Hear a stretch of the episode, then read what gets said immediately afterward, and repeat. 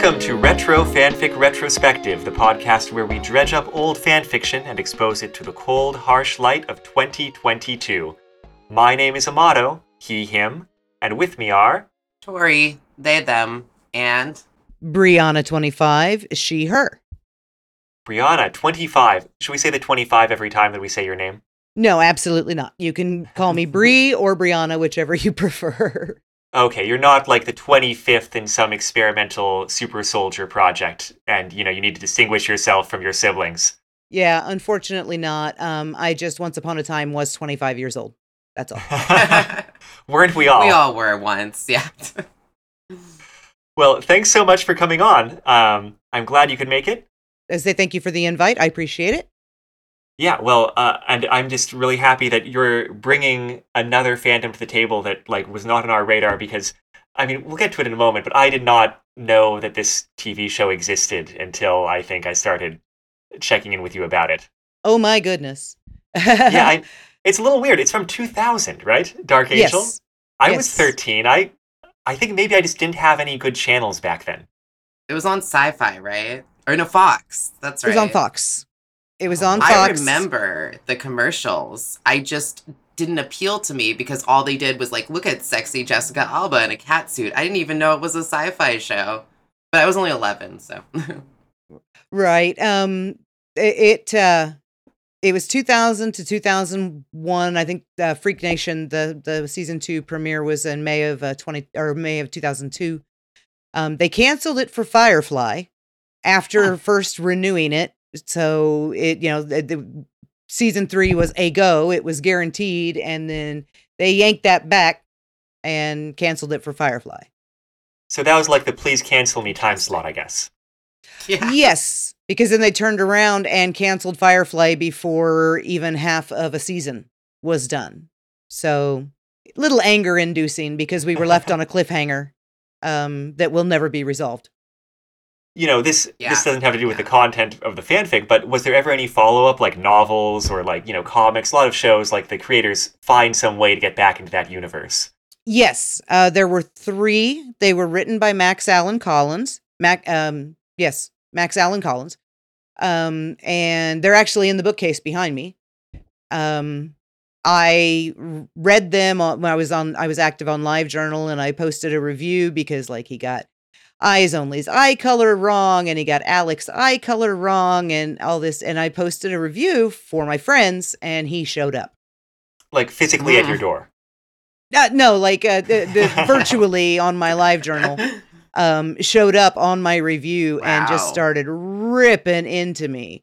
He's one Oh of those God. writers. He's one of those writers that views fan fiction writers as like subhuman. Um, and in the I- I- in the end, I was like, dude, you know, the character's name is Eyes Only. It's kind of important to get his eye color right, and Michael Weatherly's eyes are green, not blue. And he was like, okay, I'll give you that. Wow. Oh my gosh, that's so funny because, like, I mean, essentially, what I know he's writing it, not fan fiction because part of our definition here is it's not sanctioned. If it's sanctioned by the company or Powers the, that be. Licensed show, then it's not fan fiction. But still, you're writing a novel based on a TV show, like, and you're going like, oh yeah, fan fiction. That's not as whatever, man.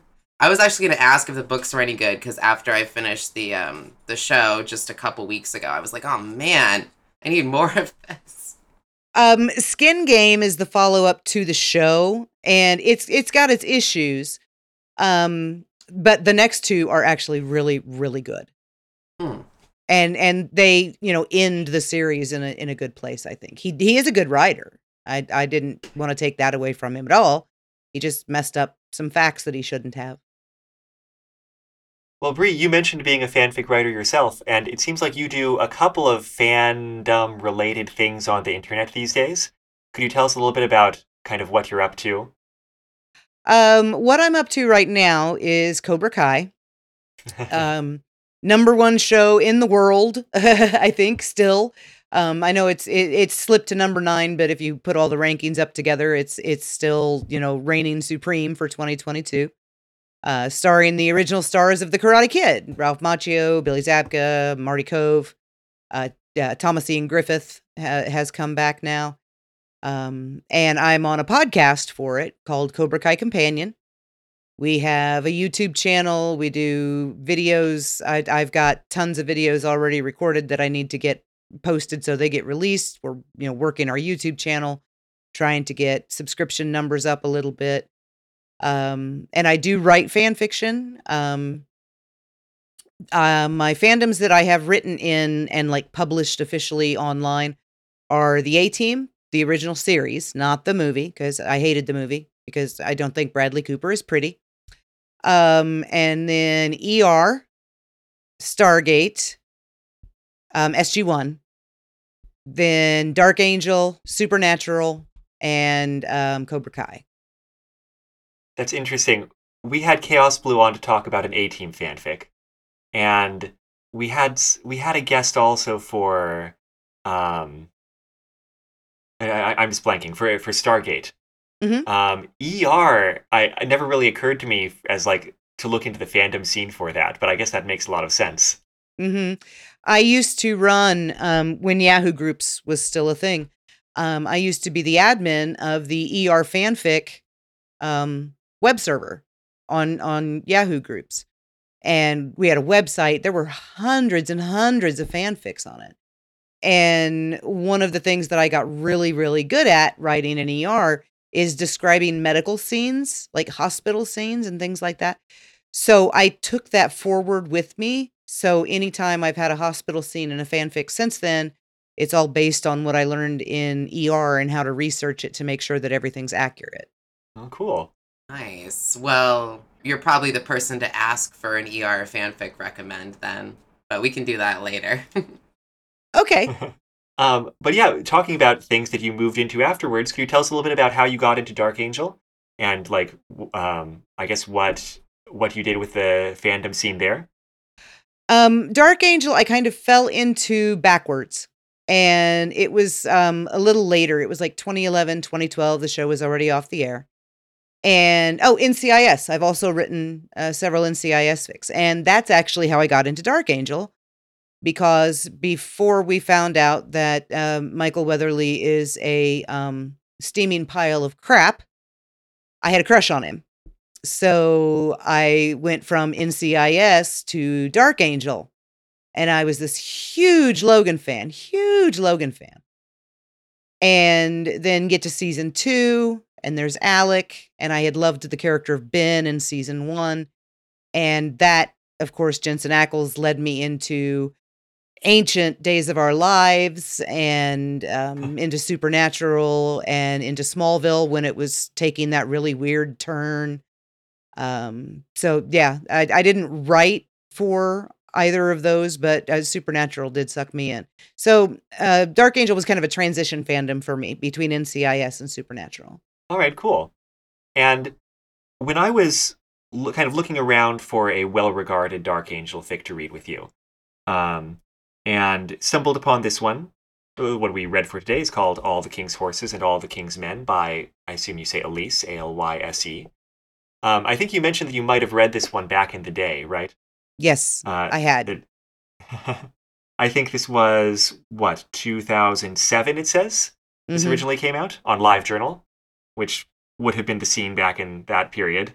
Yes, yeah, we we had um we definitely had um our what would you say heyday, I guess, mm-hmm. on LiveJournal. Um, I there was a, a small fandom Big Bang in 2011 and one of the small fandoms that was included in that Big Bang was um, Dark Angel. And that's where my fic, uh, Pound of Flesh, actually was released, was for that. And then the next year, I started the Dark Angel Big Bang, and I ran it for two years before I handed it off. I think this is the first time we've run into the concept of a Big Bang. Could you like to explain what that is to us? Oh, a Big Bang is a it it's they call it like a fanfic festival kind of thing, but it's really all creatives because the writers, you know, there's there's the writer side and they write their stories and once the stories are written and in the editing phase, you turn your um story into the person running the Big Bang and then they look through the artists that signed up and uh, figure out which style of art will go with which story and then they pair them up Um, so uh, for mine, for the the pound of flesh, I got uh, some of the most incredibly beautiful and creepy because my story is a little creepy images that you know I had ever seen. They were beautiful. Um, and then for the second one, which I wrote, and then my computer crashed and I lost it, so it's been sitting half rewritten on my computer since 2012. Probably should finish it. And the you know 150,000 word epic um, Dark Angel Supernatural crossover that's half written too. Um, but yeah, we just got we got art. I got cover images, and it's it's amazing. You know, it, um, I've also been in Big Bangs on the artist side, where I was the one making the icons and the covers, and even some music videos that I made to go along with certain stories and and things like that. And it's really fun, and it's just this huge creative, you know, collaboration. That's really cool. And is that is that kind of thing still going on for you know fandoms that are particularly active right now? I don't I don't think I've heard of it before. Um, Supernatural, as far as I know, is still doing one. I think they're doing one this. I mean, the, the signups would be coming up here in February because the release schedule usually runs from June until August. Um, they have so many people sign up. The the one Supernatural Big Bang that I wrote for um, I think they ended up with something like 150 stories or something. It was incredible. It was huge. Dark Angel one wasn't nearly that big. I think we did like 10. Um, but as as far as I know, like the the fandom that I am active in, probably the only one I'm active in anymore, other than dropping little comments here and there, um, is is uh, Cobra Kai. And since the majority of Cobra Kai's fandom is on Facebook or Twitter, um, it's really hard to get everyone kind of in one place to do a Big Bang. But I want to talk with Sarah with fanfic, um, uh, with uh, gosh dang it, talking fanfic, um, with Sarah and with Chaos Blue, and see if we could get a Big Bang going for for uh, Cobra Kai. I think it would be something pretty special. That sounds like it would be super fun. Honestly, we've had them both on as guests, and they're great. we just talked to them last weekend. Yeah. Oh yeah, well, yeah. Sarah is one of my favorite people in the world. I just adore her, and um, and Chaos Blue, I I admire tremendously. yeah. Well, before we get into the story itself, um, I guess Tori and I we should probably touch on our background with Dark Angel, but I think I mentioned I don't have any background with Dark Angel. I only just found out about it at all. But you said you managed to watch the whole thing before uh, recording this episode, right? I did, um, but uh, I think I said this already. I didn't really remember much about the show. Like as soon as I started watching it, I was like, "Oh, I remember the commercials for this," but I don't think I ever watched it, which is weird because I was 11 years old when it came out. I loved sci-fi. I I would watch primetime TV with my folks all the time. Like, how did I miss this show? Anyway, yeah, just in the time between reading the fanfic and this podcast, I've been able to watch the whole thing and then reread the fanfic. So I feel primed. All right. There you go. Well, then I guess let's jump into it. Like I mentioned, the title of the story is All the King's Horses and All the King's Men, originally posted on Live Journal. And um, the author says it was written for Feline Feral for the Summer Jampony Fic Ficathon. So it was part of an event as well. Yes. And the prompt that the author used was Alec having seizures and Logan helping him through it, um, which I, I think, they like this. The story is very, very much centered around that, and it's mm-hmm. well executed. I think version of that prompt. And they mention they quote lyrics from the songs "Downfall" and "Unwell" by Matchbox Twenty. It's not clear to me in those notes whether that was somehow part of the prompt or somehow part of the Ficathon setup, or whether that's just them giving credit to their their lyrics that they're drawing on. Um, um yeah, I I read it as it's it's not really a a, a music fic, um, which you know a lot of people do. Um, but because the quotes are so small and so unobtrusive, I don't think it really counts. But I do think that's Elise saying this is, you know, these are these are these lyrics that I used, and um, because I I did that with one of my supernatural ones. I quoted um, lines from Evita all through the one that I wrote. So I wanted everyone to know where it was coming from. Yeah, like I was curious about that because yeah, it definitely doesn't read like a song fic, in fact I'd forgotten. I like I used to uh I probably around when I was 11 really like Matchbox 20. So I remember this song Unwell. I'm not crazy, I'm just a little unwell. Like I was like thinking about the music video, but then you'd forget about it for long periods of time and a lyric would come back at you and I I feel like it sort of came out of nowhere. Like the song would be back in my head again. Um I don't think that's a bad thing. It just like it was odd because yeah, it kind of felt like out of left field sometimes. Wasn't prominent enough to be in your head the whole time. Yeah, I hear Yeah, you. Yeah, well, it, maybe the problem is, is that the song is so catchy, and I re- I used to like love that song that I'd get it stuck in my head, and then I'd forget about it, and then oh no, it's back, and that's just like a weird feeling. So maybe that's just me. Uh, no, I can I can see where that comes from because you know it, it's, it's supposed to be setting the mood and setting the tone and things like that. Um, which it works on a certain extent. Once you get further into the fic, I think it's actually distracting. So I agree with you on that. Well, let's start at the beginning. Brianna, do you mind setting us up by describing what the the premise is at the start of the story? It, apparently, it's post season two. Yeah, um, because he talks about having to leave Terminal City, um, which is something that you know never got addressed on the show. Like I said, because we stopped on a cliffhanger. Um, original Cindy, Sketchy, and Logan are all trapped in Terminal City with the uh, transgenics, and um, the reason that the transgenics can live there and build a society in Terminal City is because it is unfit for human habitation. It's contaminated. So it starts out with him talking about, you know, having to leave Terminal City and missing Max and um y- yeah, it, it definitely season 2, uh, post season 2 and he has moved into Joshua's father's house into Sandeman's house um, because Joshua has stayed in Terminal City. And he here is Logan. Yes, yes. Sorry, yeah, Logan. Uh, Alec is the tra- is is a transgenic, so he, as far as Alec, as far as um, Logan knows, he is living in Terminal City. He's not aware of him being out and about, um, and he's still. It it's it's kind of odd because it starts out the story making it look like Logan still believes that Max and Alec are an item, Mhm. but Freak Nation ended with Max and Logan holding hands. I was super confused about that because, like, I remember, yeah, there's this whole thing where Max, you know, there's, for you probably don't know Amato, there's a, a disease that, um, you know, Max has inside her that can, that can only kill Logan. Um, so they can't touch, basically. They can kind of be in the same room together.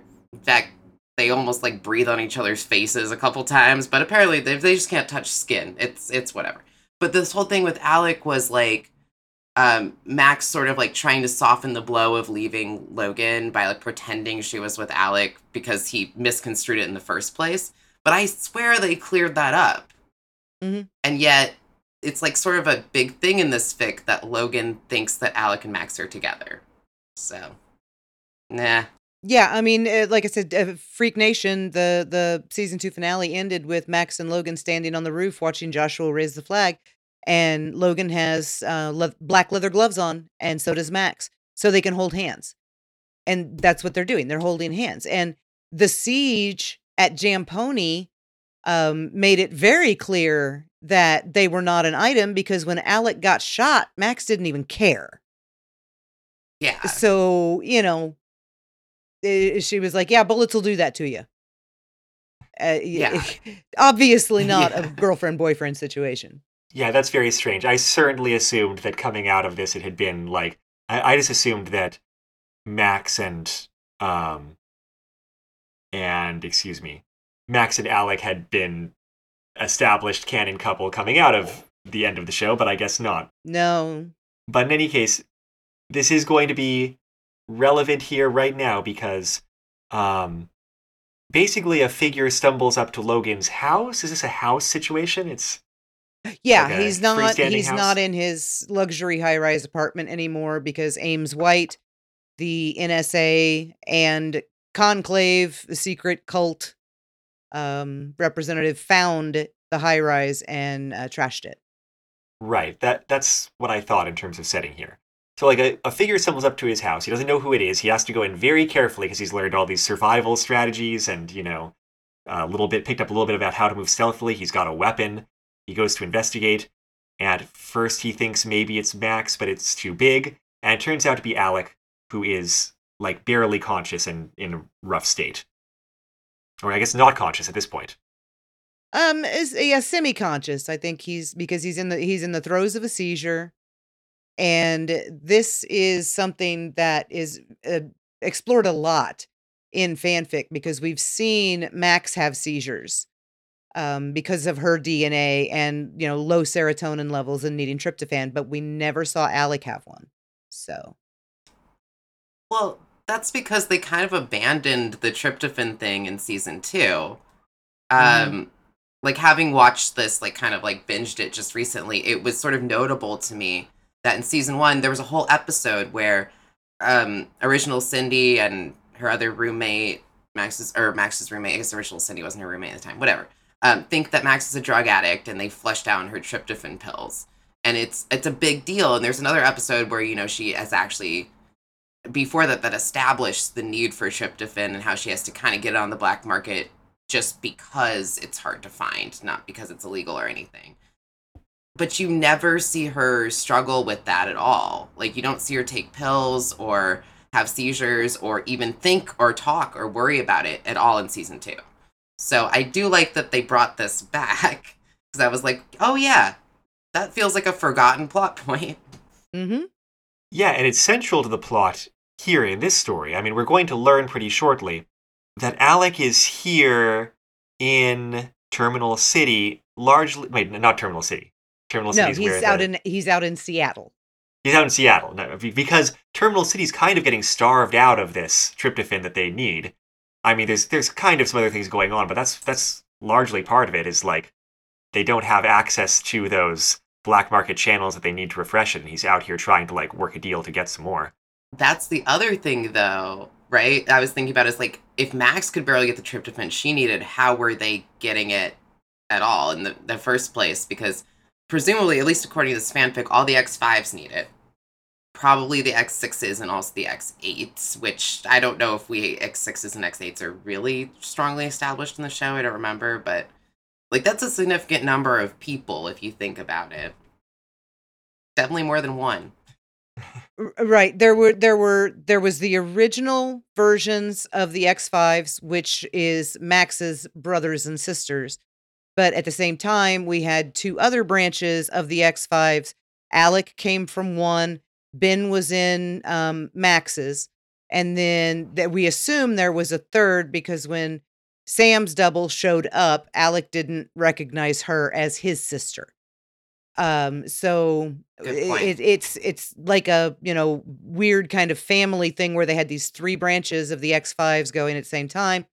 Then they they you know mixed their cocktails up a little bit differently, and those were the X6s. And then the X8s were copies of the X5s um, that they had fixed everything except the um, tendency to get progeria.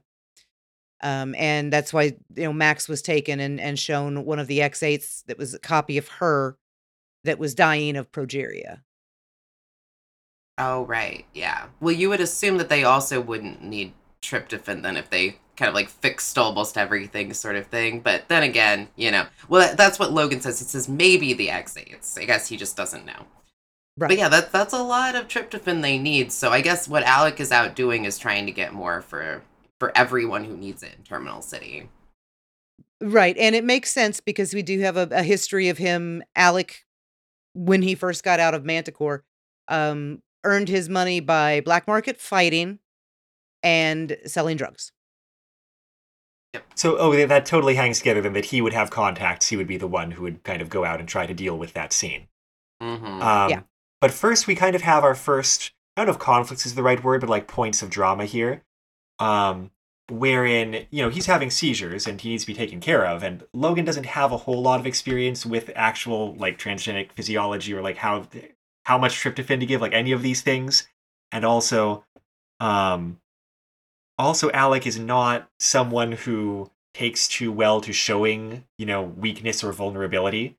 We've got a lot of this kind of hurt comfort set up here, right? Where this fanfic's pairing up these two characters, and it's like, oh, well, they would never let down their guard under ordinary circumstances, so one of them has to be real beat up in order to, like, allow that connection to take place. Oh, absolutely. I mean, it's it's a trope in shipfic, but I am here for it. Every second of it. It's it's fantastic. Um, I thought it was written really well. Um, I I love because Logan and Alec's relationship has always been slightly contentious.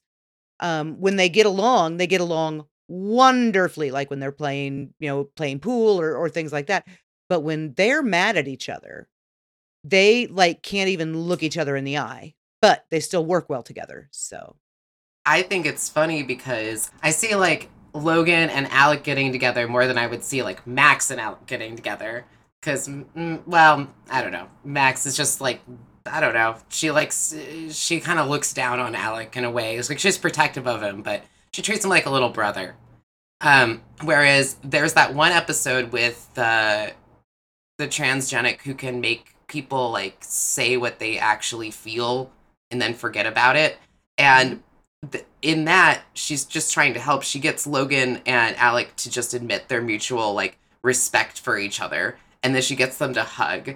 And it was like, oh, you know, even though they're kind of a little bit like catty with each other most way through the show, that for me was that big turning point where I was like, oh, they actually do really love and respect each other. That makes sense. They're just like a little bit, you know, Logan's a little bit, yeah, doesn't trust him in a, a certain way. And they're all just like basically around being with Max. But ultimately, if Max wasn't like in the picture, they'd probably just get along fine. right. And Bree, is there anything else you wanted to say about kind of the initial stages of like how the writer is writing these two, or are there any exchanges that um that pop out in your memory or anything like that? Um, I I do like that they cuss, um, which is something that like they couldn't get away with on Fox. Like they would go f- and get cut off. Um, so I do like that they're you know in fanfic, and that's something that I've had them do in mine too. Is when situations get extreme, um, the human response to that would be profanity, absolutely, and it is here. Um, I like the characterization. I think she did a great job, especially um, with Alec already being out of it. I think she did a great job of establishing his character here. Most of it is through Logan's um, observations of Alec, but uh, she is pretty. Or uh, I, I'm going to assume she. Apologize if I'm wrong. Um, That's what the question, author yeah. Yeah what what the what, what they are are writing here is very strong characterization for both of them and very very accurate I think I can speak to that too because I was coming in like you know I I looked into it on on websites a little bit. I saw pictures of the characters, but I, I was not able to watch any. I've got too many small children and such. Um, but that just means that I can go into this fanfic and say, yeah, she does establish. Uh, sorry, yes, we, we don't need to gender the author because we don't know. They do establish the characters really well because I did get a really good feel for these characters just from their interactions with each other here in this, you know, in this fanfic. And I mean, the author manages to get in a few interactions other than just between the two of them too, which is nice. It's not like a bottle episode. It's not just the two of them bouncing off of each other. Um, so, for example, Logan does have a a like video, a, a Skype, you know, call ability with Terminal City that Mhm. he's able to use. And like it's not completely reliable. It's like he doesn't want to overuse it to not draw attention to it. But in a situation like this, he's going to call and check in with Max about the situation and let her know that you know Alec is okay and all that kind of thing. And so we get a little bit between them too. right and um again this is where you know he's he's so awkward talking to max which is accurate characterization pre freak nation but post freak nation i i don't think he would be that uncomfortable with her um they've acknowledged the fact that they still love each other Um, and even though they can't touch that, you know, I assumed from the end of Freak Nation would be going forward with Max and Logan together. You know, I assume that as well. But the reason that I sort of like forgive this fanfic is I thought about it and I was like, well, they still have all the same problems they had with the disease. And Max still has all of her emotional issues and Logan as well. Like, so sure, I understand why ending a season, they wanted to have them progress forward in this happy, like positive note. But the practicality of it, it's sort of implied in this fic. I'm not sure if it works 100%. But sort of implied, like, well, because especially the weird way in which Logan seems to think Max and Alec are together. Maybe they're implying that something else happened, you know, after Logan had to leave Terminal City to make, I don't know, to make their relationship sort of fall apart. I mean, I agree Bria doesn't like follow on the heels of the show very well, but you can sort of infer what you need to know, I guess. Yes, I agree. Yeah. And like it, it, it is accurate characterization of both Max and Logan. It's just that it's more uh, you know, hello, goodbye, or forget about Yeah. it, you know, um, interaction than it is Freak Nation. For sure. Yeah. And that's part, like, you know, if I had to, I guess we're not to criticism, if I had to criticize anything, I'd feel like some of this fanfic doesn't really follow logically on the heels of the show. But it still works for the characters, I think, and that's what makes it work so well. Right. Yeah, it's definitely one of those fanfics where the author is trying to set up a non-canon pairing. And rather than wave a wand and, you know, declare that they're together or anything, they're trying to like set up the steps necessary to pair off these two characters romantically from their understanding of the characters as individuals. And uh, I mean, from what you described of their relationship, I didn't even know that they got along famously sometimes, or like kind of had that kind of chemistry coming from, um, at times in the TV show itself. But I think the author shows their work pretty well here. Um, and part of that is, of course, Logan being forced in this caregiving role with Alec, and also the vulnerability that Alec is showing rather than kind of the, I guess, tough guy demeanor that he often puts on. Um, also does lead Logan to, you know, for what seems to be the first time to be like, oh, this guy is pretty cute. Um, and it it seems like it seems like part of that is like kind of the the dropping of whatever machismo he had going on there.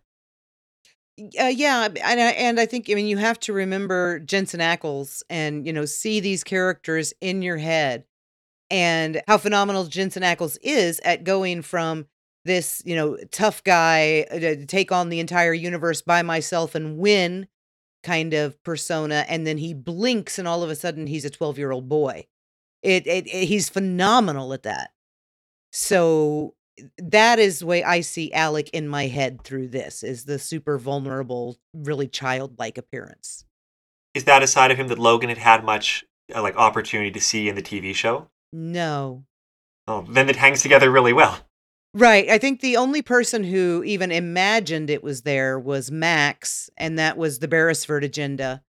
Um, talking about his his first girlfriend and his first trip down to psyops to be rebrainwashed.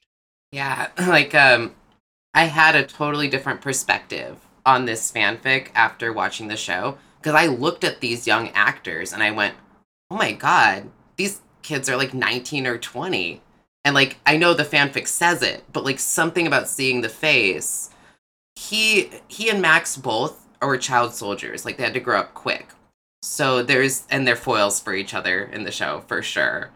Um so you see them doing all of this really uh, taking on a lot of responsibility and also like with alec just trying to like manipulate situations to his advantage because he's trying you know trained to survive you know and that's how max was at first too. But when you take a step back and think about it you're like oh my god they're so young. And that's what logan does. He finally like looks at alec and goes uh, there's this one line where he looks at a scratch on on uh, alec's cheek and he says it looks make him makes him look absurdly young like a kid who has fallen off his bicycle and i just thought that was like yep i can see it you know with the way the actor looked at the time he looked so young and so adorable you know Oh yeah, and Jensen Ackles is beautiful. There is no denying Mhm. that at all. He is a beautiful, man. beautiful man. for sure let's see, this fanfic 17,000 words, a little bit more.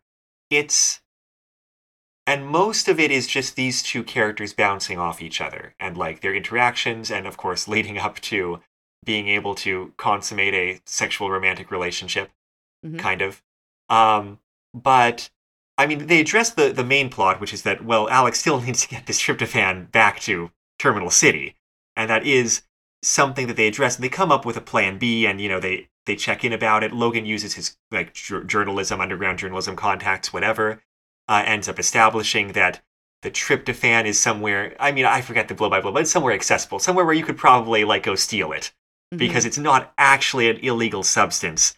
Alec was in trouble because he was busted or sold out by his contact to the cops because they were looking for him but not because they were looking for tryptophan and so like that that's the way that plot thread is going to be like handled in this story is that eventually alec is going to be able to go and retrieve what he needs and bring it back to terminal city and i guess walk back out of logan's life in seattle. Um right. Yeah and one of the things that they they dig into that came from the show um, is the rivalry between the nsa and the military and the seattle police um, and that came from the um, i just forgot his i just forgot his name the the um, oh the officer that uh, was in charge the he was in charge of the scene at uh, the siege at Jam Pony I, I i forget his name but he's the one that followed them into terminal city and he is the one that basically waved the Seattle police off Terminal City. But then the military laid siege to TC and and locked it down too.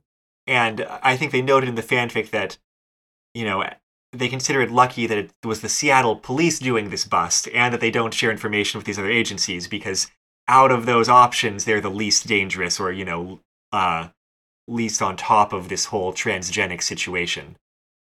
Um, absolutely, because if if Ames White, their main um, antagonist throughout season two, if Ames White had found out that Alec was out in Seattle and he was vulnerable and he was seizing, um, he is a he's a transgenic ish himself. Um, he's the product of hundreds of years of selective breeding, so he has almost the same abilities the X5s do. So it would have been a completely different situation if Ames had found him. He doesn't feel pain for some reason. Apparently, selective breeding can cause you not to feel pain. Anyway, sorry. That's my nitpick on the show. I'm like, really? Really? And it's all from surviving getting getting bitten by a snake. Mhm. So yep, Yeah. I, I think if you can accept shark DNA, Tori, you can accept that. Oh, that's another thing. Shark DNA is a proposition of this fanfic. Though to be fair, the cat Max goes into heat in the show because she has cat DNA. So it's totally fine. Like I accept it. Oh. And I like it because it explains the fact that she doesn't need to sleep very much in a way because sharks like don't act, they only sleep with half their brain at a time. So I'm like, okay, I accept that. However, apparently it makes her need tryptophan even more than anybody else, which actually might also be a good justification. Just in terms of, you know, the need for tryptophan and everybody being so high, it like lowers it if Max is the standard, right? Yeah. Right. If if she needs it unusually, then it makes it a bit of a less of a desperate situation for them to be dependent on it. Right. And and she does say at, at one point Logan asks her, so like how much tryptophan does Alec need? And she says it depends. It depends on the person. It depends on like how like their body situation. Like you're just gonna have to. Uh, uh, he he should be able to let you know, or whatever. Though he does say in this fanfic he's never actually experienced these seizures before. Isn't that right? Like this is the first time he's reached that point. he does, and that's actually something that kind of irked me because it's not true. He spent an entire weekend in a cabin up in the mountains with Max in season one, and she was seizing the entire time. Um, so he was the one giving her the tryptophan. He was the one pouring her the milk. Um, and he was still in his wheelchair at the time. He was taking care of her. Um, and he he couldn't walk yet. He was still confined to his wheelchair. Oh, right, with Logan. I, I thought it was like that Alec had not. I think it was Alec saying that Alec had not had seizures before. I think that's what it was. That was my recollection. Okay, yeah, we never saw Alec have a seizure. Um, and, and like he said, uh, th- at one point he says, "I may have, I don't remember." Um, that's that's something that we we know about Alec. We don't know how many times he's been erased and reprogrammed, but we know it's happened at least twice. Um, Good point. Right after Ben died, and then after the Beresford uh, case, um, they did it again. So he's been he's been e- completely erased and rewritten at least twice. So he doesn't remember his childhood. He doesn't remember thinking of the other members of his his squad as family. It's all still in there, but it's not anything that he can recollect because it's been wiped out of his mind. And so, to get us from, you know, Alec reappears on Logan's doorstep to uh, Alec and Logan are fucking, there's like a few steps that they need to take us through here. And like one of them was kind of that showing of vulnerability, like that, you know, kindling of attraction on Logan's end. One of them is the clearing up of that apparent misunderstanding that Alec and Max might have been an item, which you say was not really your understanding of the situation at the end of the show to begin with, but whatever, it gets resolved in that kind of Logan figures it out from um, just seeing Max's and Alec's how they're talking about each other and being like, wait, these two are not like a couple. Um, but are there any other kind of major steps here between these two, but that kind of lead into the end of the story? Um, there is they they do deal with the Asha situation, which I think putting Asha and Sketch together was a was a good idea. But um, I also think that it's really very possible that the reason Alec didn't go further with Asha is because he was in love with her. And remembering what happened to Rachel Beresford, he did not want to put Asha in danger, so he pulled back. Yeah, that makes sense. And, you know, I don't think Alec was ever in love with Asha. Like, I think he liked her and it could have gone somewhere, but I don't think it ever got to the place. And it's, but it is good that, you know, Alec's only, you know, possible living romantic interest is at least they address it. I did honestly think it was sort of weird they put her with Sketchy. I was like, I, she's so serious and he's so, uh, not Sketchy. maybe yeah th- yeah exactly yeah. But um, it could work. Who knows? They're side characters. Pair them off. It's fine. Well, look, my reading of this story, I, I'm not sure I could say Alec is in love with Logan, and more like Alec likes Logan, and like true. there's there could be a little something there. That's kind of like a similar situation to those words I just heard you describe another relationship with.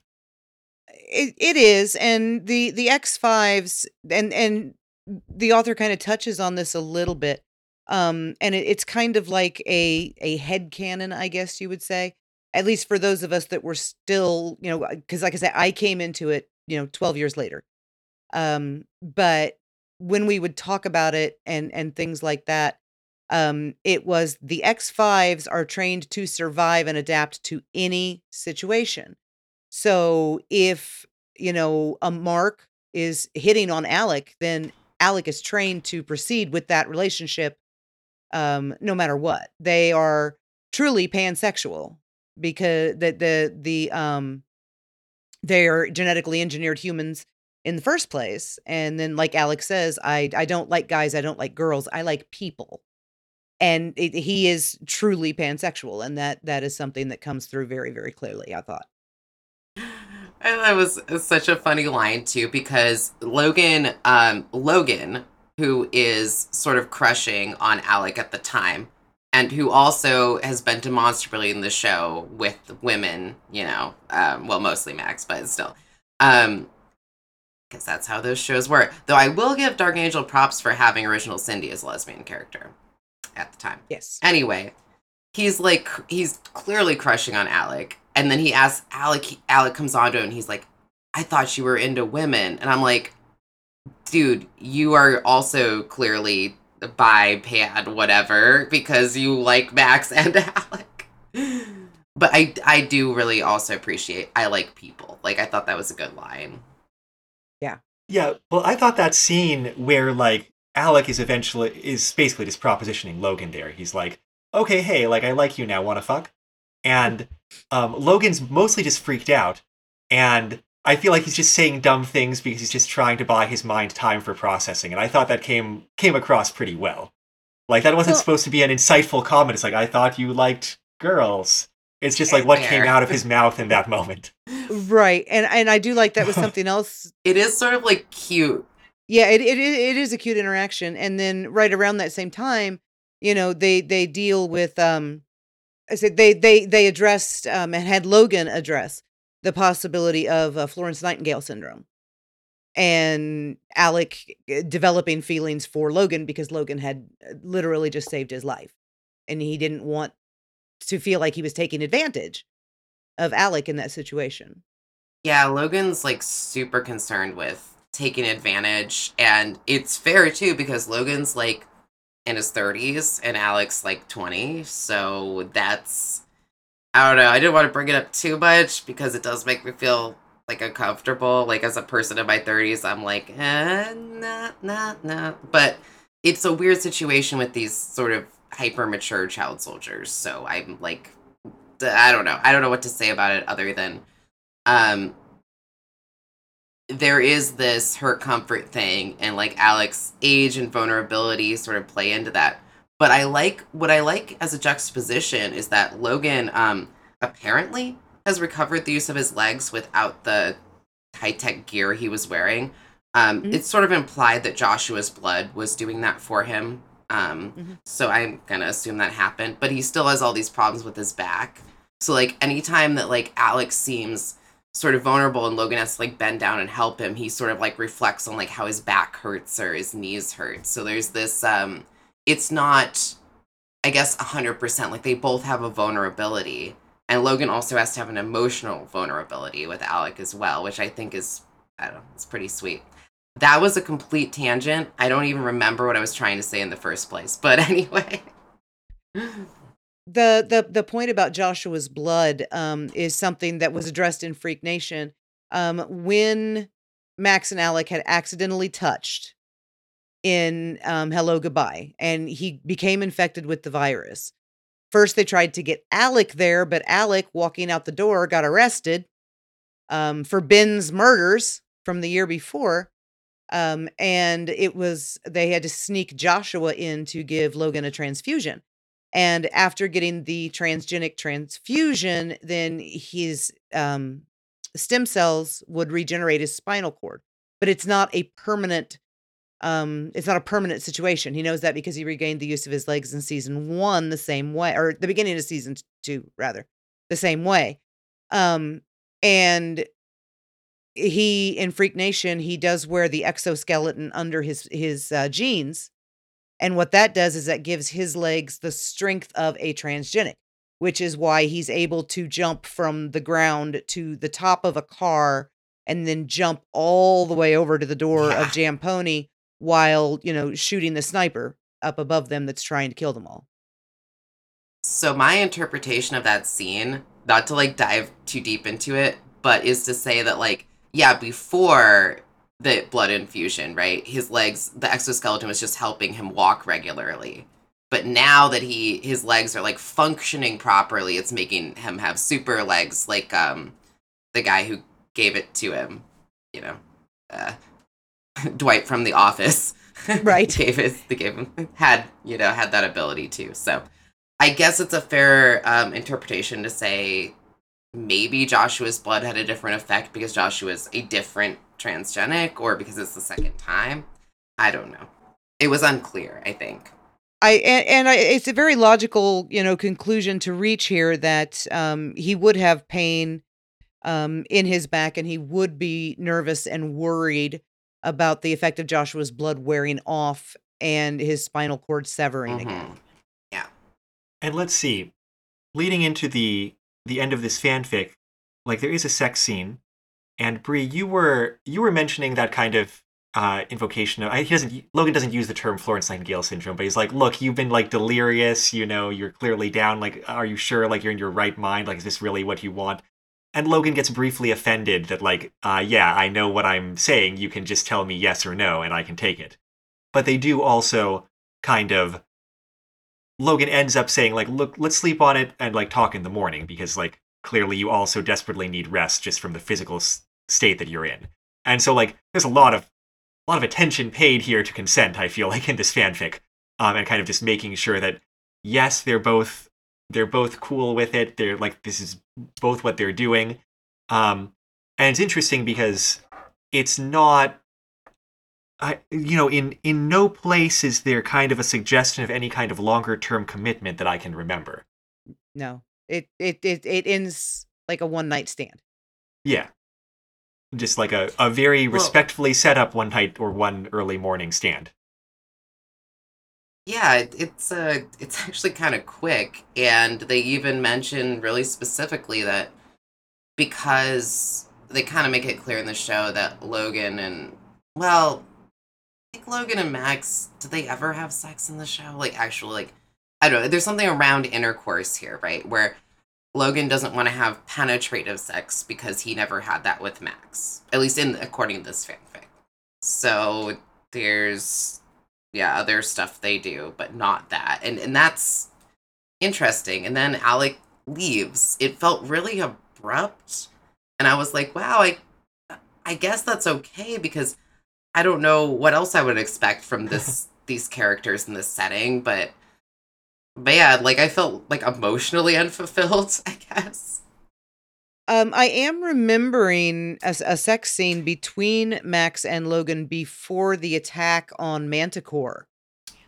Um, i thought they had had yeah, sex, but but he was also with her. You know, play again with the characterization. He was very gentle with her. He was very um attentive to her. He the the if anyone is going to ask for explicit consent repeatedly before he believes it, it is Logan Cale. Um so that that makes sense here as well. And you bring up the age issue.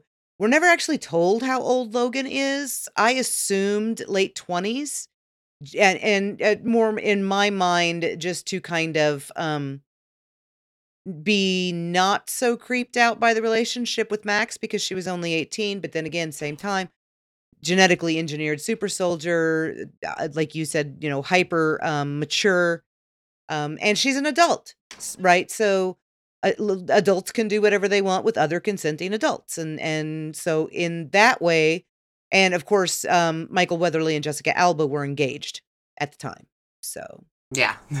well, also odd because their age difference is significant, Uh, more yeah. significant than the show. But yeah, like you know, whatever. 16 years or something. Yeah. Yeah.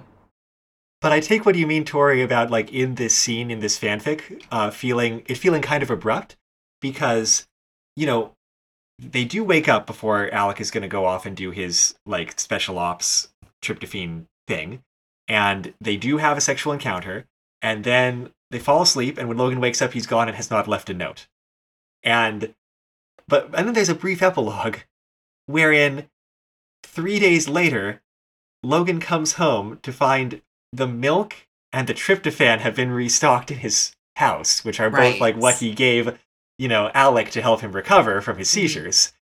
And there's still no note, and that's it.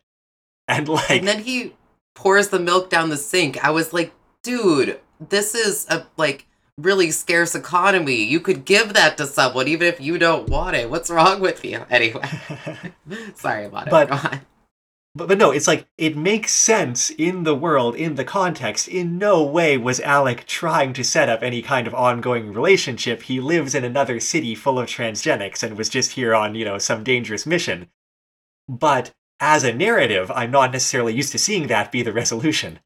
Like, as kind of a, a shipping fanfic, um, I was a little bit surprised that, like, the the author didn't try to force or didn't try to establish some sort of more ongoing connection coming out of all this work that they did getting these two characters together to begin with.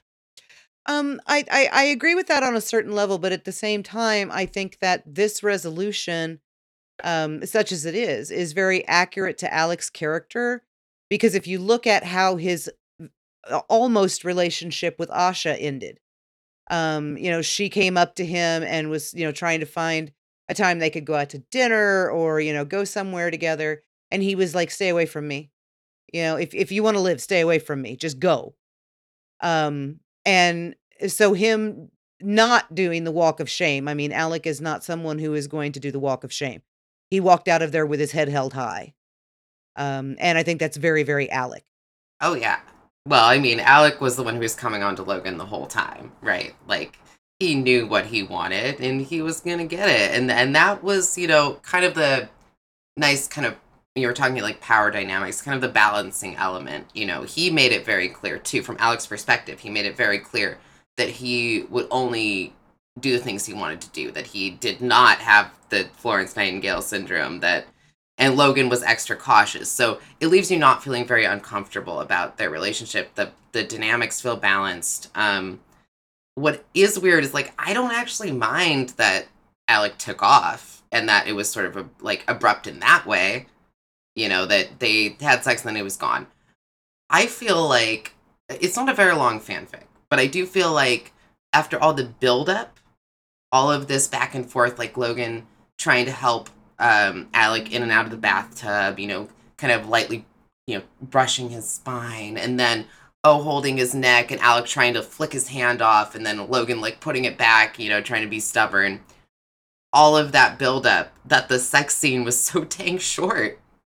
That's what I feel is abrupt, to be completely honest. Uh, yeah, and I I like Logan's thought process through there. Um, Alec, like I said, we don't know Logan's age. Um, we know that Ben was born in 1999, and every indication is that these the other um, lines of the X5s were all born right around the same time. And we are in 2021 in this story. So if he was born in 1999, he's 22. Um, still looks 15 Yes. because it's Jensen Ackles, but he's actually, does. you know, he's he's he's 22. So maybe there's a 10 year gap between them, but he's also an incredibly experienced as far as the um detached sex goes. I don't think Alec is ever hurting for sex, but he refuses to let himself fall in love with anyone because Mhm, of what happened to mhm. Rachel. Yeah. Well, and I think just because of what happened to him as a kid, you know, he's hmm like Max is similar in a way too. You know, she has a really hard time with relationships. So Right. Yeah. I, I didn't want to suggest that that seemed out of character, just that I was kind of surprised that, that that's how, you know, the, the fan fiction I was reading ended. That that's how, that the author went Yeah. through with that. And like, but no, it, it makes complete sense, especially from Alec's perspective, that that's kind of how he dips out afterwards. Um, and that does bring us to the end of the story, other than just, you know, another brief song lyric, which we haven't talked much about because I didn't, it actually didn't impact on me because I don't know those songs. So it's just like, two lines of poetry and we continue in my mind um other than the last lines be my savior and i'll be your downfall that's the end of the story i think we can check in with our final thoughts would you both like to share something that you thought could have been done better in this fic or that you might want to complain about before we end on praise Um, I uh, I think that my you know quibbles with this were all very minor. Um, and probably the biggest one is is going to be the one that we've mentioned several times, which is that Logan is somehow still under the impression that Alec and Max are a couple, even though the episode that this takes place after established very clearly that they were not. And Logan was very, very well aware that, you know, uh, Alec is Max's little brother. Yes, he is her second in command, but he is also her little brother. And I think Logan was very, very aware of that. Yeah, that's that's kind of similar to my complaint, and I know I mentioned that also already, but there's just some minor like continuity things that feel weird. That's one of them. There's also this point where Logan asks Alex, like, did you know about the virus before, you know, Max got out and everything that you, you know, that all this would happen. We we know that he knew. We knew that Alec knew. That was established in that episode. Like uh, so uh, for him to kind of question it was like I don't know. It seemed like a big point to Logan to know, and I'm like, he already knew. So just like little things like that. Um, I can't remember. There's a couple other, but it's really nitpicky, honestly, to pick on those things. It's just when the story makes a big deal out of these points and when it's so short, I think it's easy to come back to it. One other, like, super, just like super nitpicky thing is they refer to Logan as a playboy a couple times. And I don't think this author knows what playboy means because it's like, um, they're like, oh, his playboy playing at journalist lifestyle and then a, like his wealthy playboy lifestyle. And I'm like, I think they just think that playboy means somebody who like gallivants and, and does frivolous things. I don't think they understand that it means someone who has a lot of sex, to be completely honest. Right. Yeah, that doesn't sound like Logan from what I've picked up here. Yeah, exactly. Like I, I sort of realized that the second time they used it, I was like, ah, I just I don't think they know what it means. Well, I'm not sure I, I can quibble about much because it would be kind of unfair to me for me to do so. Like I'm reading this the wrong way without having seen the show. And so like, oh, from my reading experience, I could have used a li- little bit more visual description because like I don't have these characters' visuals firmly ensconced in my head. I don't know what this space looks like in the way that probably you're supposed to. But that's because I am just not the audience, and that's my fault coming to this fanfic and bringing that, not the author's fault. Um, and I, I can't think of anything else that I really need to complain about. I, I always, as I've said before, I appreciate when kind of a fanfic has. Well, I guess I'm moving into praise. I guess I'm de facto moving into praise. That I appreciate when a fanfic is contained in that, like, it has something that the author's trying to do, and they come in and they do it well, and then they don't they don't extend it beyond kind of what it needs to be. And this is longer than some fanfics that I've given that praise to. Like I've I've praised like some really short, efficient fanfics like that. This is seventeen thousand words. It's not it's not short, short. But I did feel like it was pretty like effectively structured and and like well paced for what it was doing. I do agree with that. I thought the the pacing was really really well, um, uh, or went really really well. Um, and then you know when we got to the sex scene, I actually appreciated that it was non penetrative. Um, but I, I his thought process in not doing that, you know, um, maybe would have been, you know, more questionable to be sleeping with his girlfriend's brother. But um, I, I, I really like just the visual in my mind of Logan and Alec together. Um, and I think that they, the reason they don't get along is because they are so much alike that they can't it's like looking in a mirror and they can't stand what they see. Um but if they could get past that then i think that you know a an an open relationship between the three of them um would really really fit and i i think that Mhm. she wrote up to that point and also in 2006 for having made such a conscious effort to establish consent. In 2006 that was almost unheard of so for them to put Yeah. that effort into Yeah. it i i thought was very very well done Absolutely. I like I've been kind of scrolling through trying to find a great example, but I just I think the relationship is so well built, like characters that you wouldn't necessarily expect to get together from the show. Like they did the work to get them to the place in a short period of time. Like not just in a short period of words, but they were only together for a couple days. Like they were only in the same place for a couple days. Maybe even only 24 hours. And they they the author made it work. I also just think the writing's incredible. So I was kind of scrolling through thinking of something to read, but like every description of the emotions and the physical situations, I I have no I know it all flows so smoothly. And there are some standout points. Um do. I did like this part, like when Alec is in the bath. Um it was weird that he could this is Logan's reflection that he could sit in this bath naked and totally unself-conscious but be embarrassed and wrong-footed by the turn the conversation had taken. Like he was comfortable in his own skin but not comfortable in his own head. Just like little kind of insights like that. And they they're all there. I felt like it was just strong in that sense I, I do agree with that. I think that the author's command of the English language is uh, pretty remarkable, and they do a fantastic job, very succinctly. And I know that it's it's not set well for someone who doesn't know the interior of Joshua's house as well as we do, Mhm. who doesn't know what that basement looks like, you know, where the window is and the piano and having to get up the stairs. Um, but at the same time, the author not having to establish that setting, I think, is one of the reasons that they are so able to concentrate on the emotion, which that is Mhm. definitely the point of the story. It's not describing the couch and the bedroom and the bathroom. It's about Alec and Logan and their relationship with each other. That's a really Yeah. great point. And like, it didn't even occur to me when I first read this story to think much about the setting, which is funny because normally that's all I think about. And it- like the first time I read this, I hadn't seen the show at all. Second time I read it, I had. I didn't think about it because I was so just invested in those characters' heads. So it's a good point. Yeah, and I mean to be honest, they, they shouldn't have to. I was reaching for somebody to complain about. Uh, well, I mean, it and, and it's a, it's a valid complaint um, because I make music videos. That's one of the things I do. And um, my beta for years and years, uh, her name was Miss 3M. Um, she used to tell me, you know, you're telling a story and you're telling it wonderfully, but you're telling it only for people who watch the show. You're not establishing any kind of setting whatsoever here, and you want people who don't watch the show to watch your videos.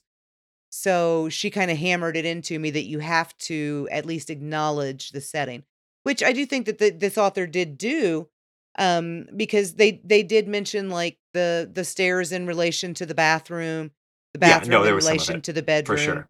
So yeah, Yeah, they just spent way more time on the feelings, but I think that's what we liked about it. So Stupid feelings. yes, give me characters that move the plot, not plot that moves the characters, and that is definitely what this is. This is a character driven story, and I love those.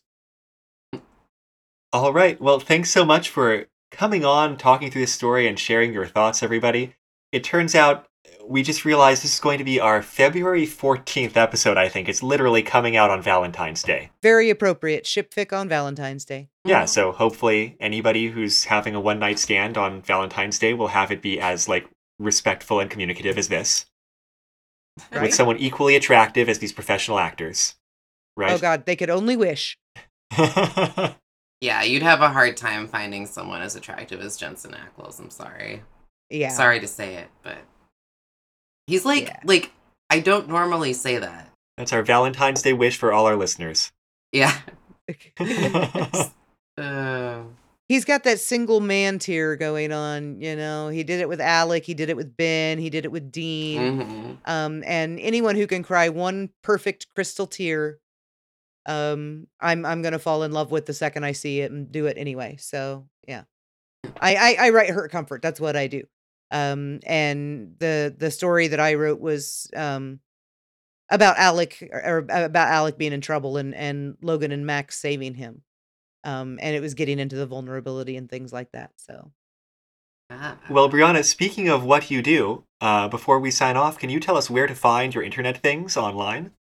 I am Brianna25. I am on a podcast called Cobra Kai Companion with the host Peter Vonasak. Um, on Twitter, that is Cobra Kai Pod. Um, then I myself am Brianna25 on Twitter, Tumblr, Instagram, YouTube, archive of our own, fanfiction.net, live journal, uh, Dreamwidth, and my email is Brianna25 at gmail.com. I am so predictable. Covering all your bases there for sure. Yes.